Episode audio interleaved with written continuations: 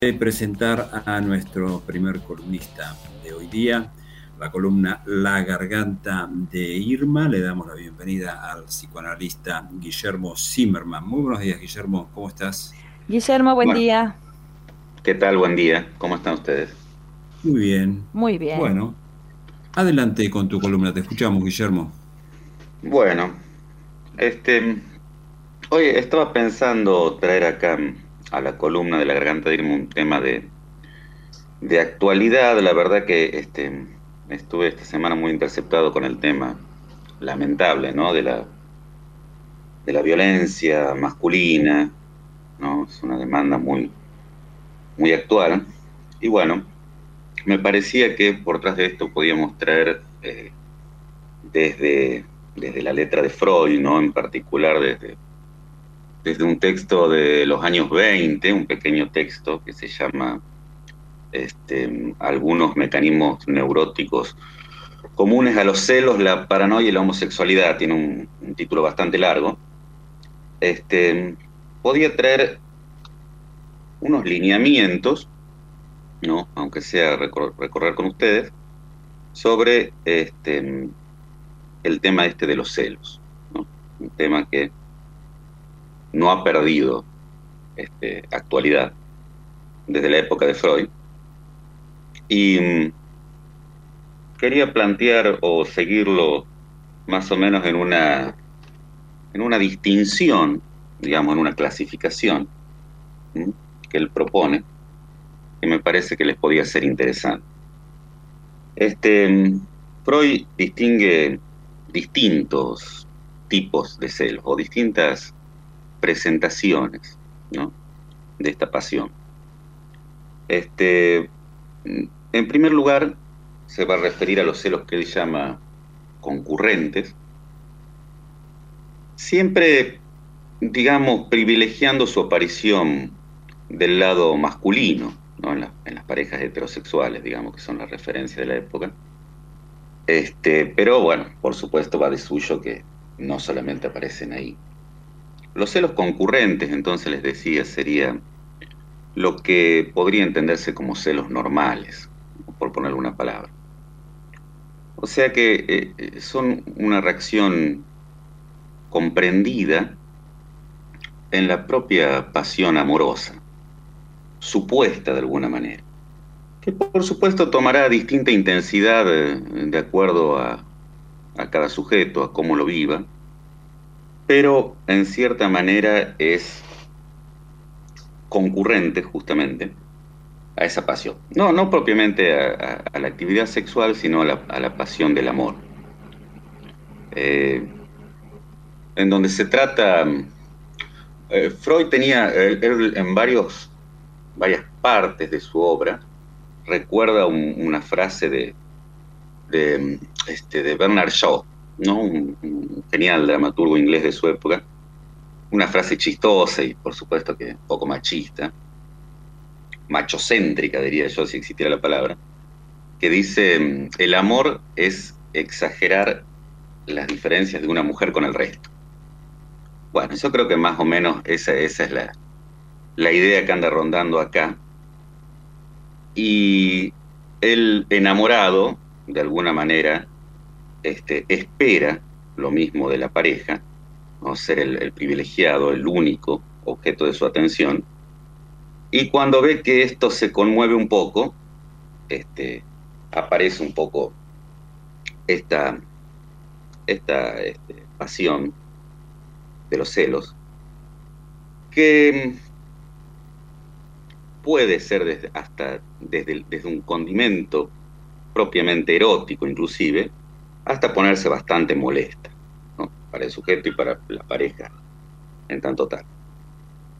Eh, Freud de, de entrada va a decir que acá, cuando aparece esta pasión, se mezclan un poco, ¿no? También ciertas pulsiones hasta homosexuales, ¿no? En la figura de ese rival que es un poco agrandado y, y aparecen en las fantasías del celoso, este, pleno de, de potencia viril, digamos.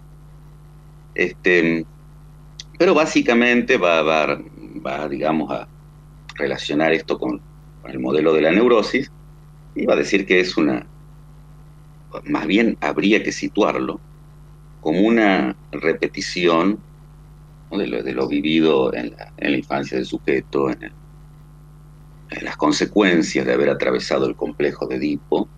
Freud tiene la idea de que no abandonamos las relaciones endogámicas, digamos, las relaciones eh, infantiles con nuestra propia familia sin, sin, sin sufrir una, un, fuerte desencanto, una fuerte herida, que en el caso de, estas constelaciones celosas con las parejas adultas, parecen vivir este, una actualización, ¿no? una reactualización. Y es un buen camino para disolverlas el, situarlas así, ¿no? como una repetición. Después tiene, tiene otro, otro modelo, que va a ser el que de alguna manera más se popularizó, ¿no? como que pasó al, al saber común, digamos, o al discurso común, eh, habiendo perdido un poco sus orígenes en la obra freudiana, que son los celos por proyección. Eh, con la palabra proyección, este, Freud designa un, mecanismo psíquico bastante, bastante común, digamos, que aparece en varias partes, que se podría resumir diciendo, se ve en el otro lo que no se quiere ver en uno mismo. Básicamente se trataría de algo así. Y bueno, como les decía, este, este es, un modelo que, que circula en la sociedad. Este, ¿También tiene que ver con la pareja? Claro, claro, y tiene que ver con la pareja. No tiene que ver, digamos, con la concepción de lo que son las relaciones de pareja. Y con la idea de que el que está molestando mucho con el tema de los celos es porque tiene ganas de hacer alguna. Básicamente esa sería este, la traducción al discurso más común. Freud eh, encuentra ahí. Él, a ver, él lo que cree es que en, las prácticas sociales, en los usos sociales, siempre hay ¿no? cuestiones sexuales que hay que, están dando vueltas por ahí, están revoloteando, pero este, hay como un consenso tácito es que, por ejemplo, él decía que eh, tiene varias frases Freud bastante violentas en su obra, como ustedes saben, pero él decía que a las fiestas sociales la gente va a excitarse un poco con las parejas de los otros. Y que bueno, hay como un convenio social ahí de que se puede coquetear un poco, de que hay que permitirnos cierta, que relajarse un poco con eso, y después se vuelve, digamos, reencontrar y como un retorno a la fidelidad y se vuelve por lo general a reencontrar esas excitaciones con, la pareja propia, digamos. Ese sería en todos casos el, circuito ideal que ocurriría.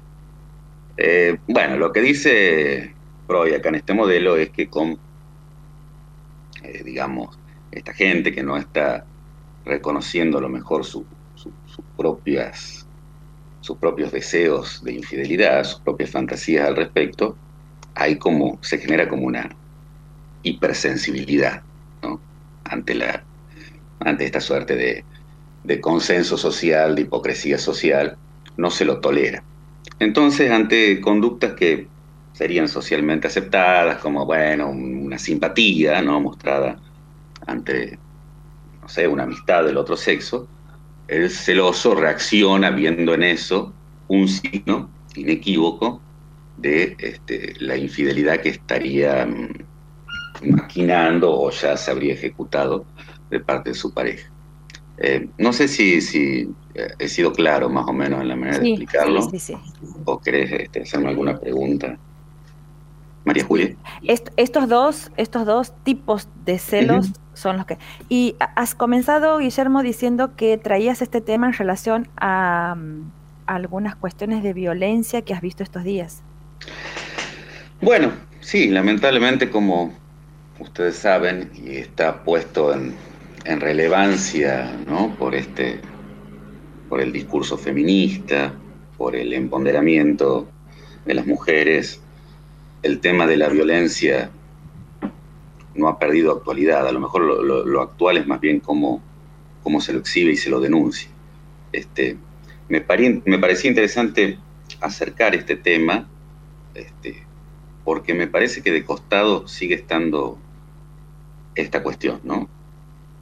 El tema de los celos, particularmente de los celos masculinos, funciona acá siempre como una base. Se me ocurre que la persona que siente celos no, la no tiene muy claro por qué razón. Eh, digamos, vos como psicoanalista has, tirado algunas pistas de por dónde va el análisis de, ese problema, pero muchas veces las personas que, sienten esa emoción no tienen claro por qué reaccionan así. Eh, la forma de abordarlo eh, sería eh, indagar sobre, sobre el momento de, del Edipo. ¿Esa sería una forma de, entrarle para encontrar las razones? La forma de abordarlo, bueno, en primer lugar tiene que estar dispuesto el propio celoso a revisar qué es lo que está pasando, que no muchas veces sucede, no es claro, A veces tampoco tiene dinero. Pero, digamos, Suponiendo... con los amigos o con las amigas. Exactamente, exactamente, lo cual es también bastante peligroso, ¿no? Porque pueden más bien proporcionarle un reflejo de lo para justificar esa misma posición de... Pero bueno, volviendo a tu pregunta, este, sí, en el caso de... ese es el sentido que le da la separación de estos modelos. En el de los celos concurrentes, podría hacerse, decirse que el análisis sería interesante que tenga como efecto situar esos celos más bien como una repetición que como una reacción. Más bien como una repetición de algo pasado que está acá, bueno, encontrando los medios para actualizarse, pero fuera del lugar. Porque, a ver, que sean normales no quieren decir que los celos sean necesariamente racionales. ¿no? Siempre exhiben esas exageraciones, ese infantilismo, vamos a decir, que puede autorizar a esa búsqueda. Y en el caso de los celos proyectados, ¿no? Del segundo modelo que comentaba, Freud también da una, indicación interesante que dice que nunca debe eh, discutírsele a este sujeto desde los datos, ¿no? ¿Qué quiere decir con esto? Desde los datos que, eh, por ejemplo, no discutir cómo miró la mujer a tal persona, vamos a suponer, en la fiesta, ¿no? Para seguir esa, esa referencia que yo daba sino que en donde sí se puede incidir es en la interpretación que él haga de eso. Pero nunca debe discutirse de su percepción, sería un error este bastante peligroso.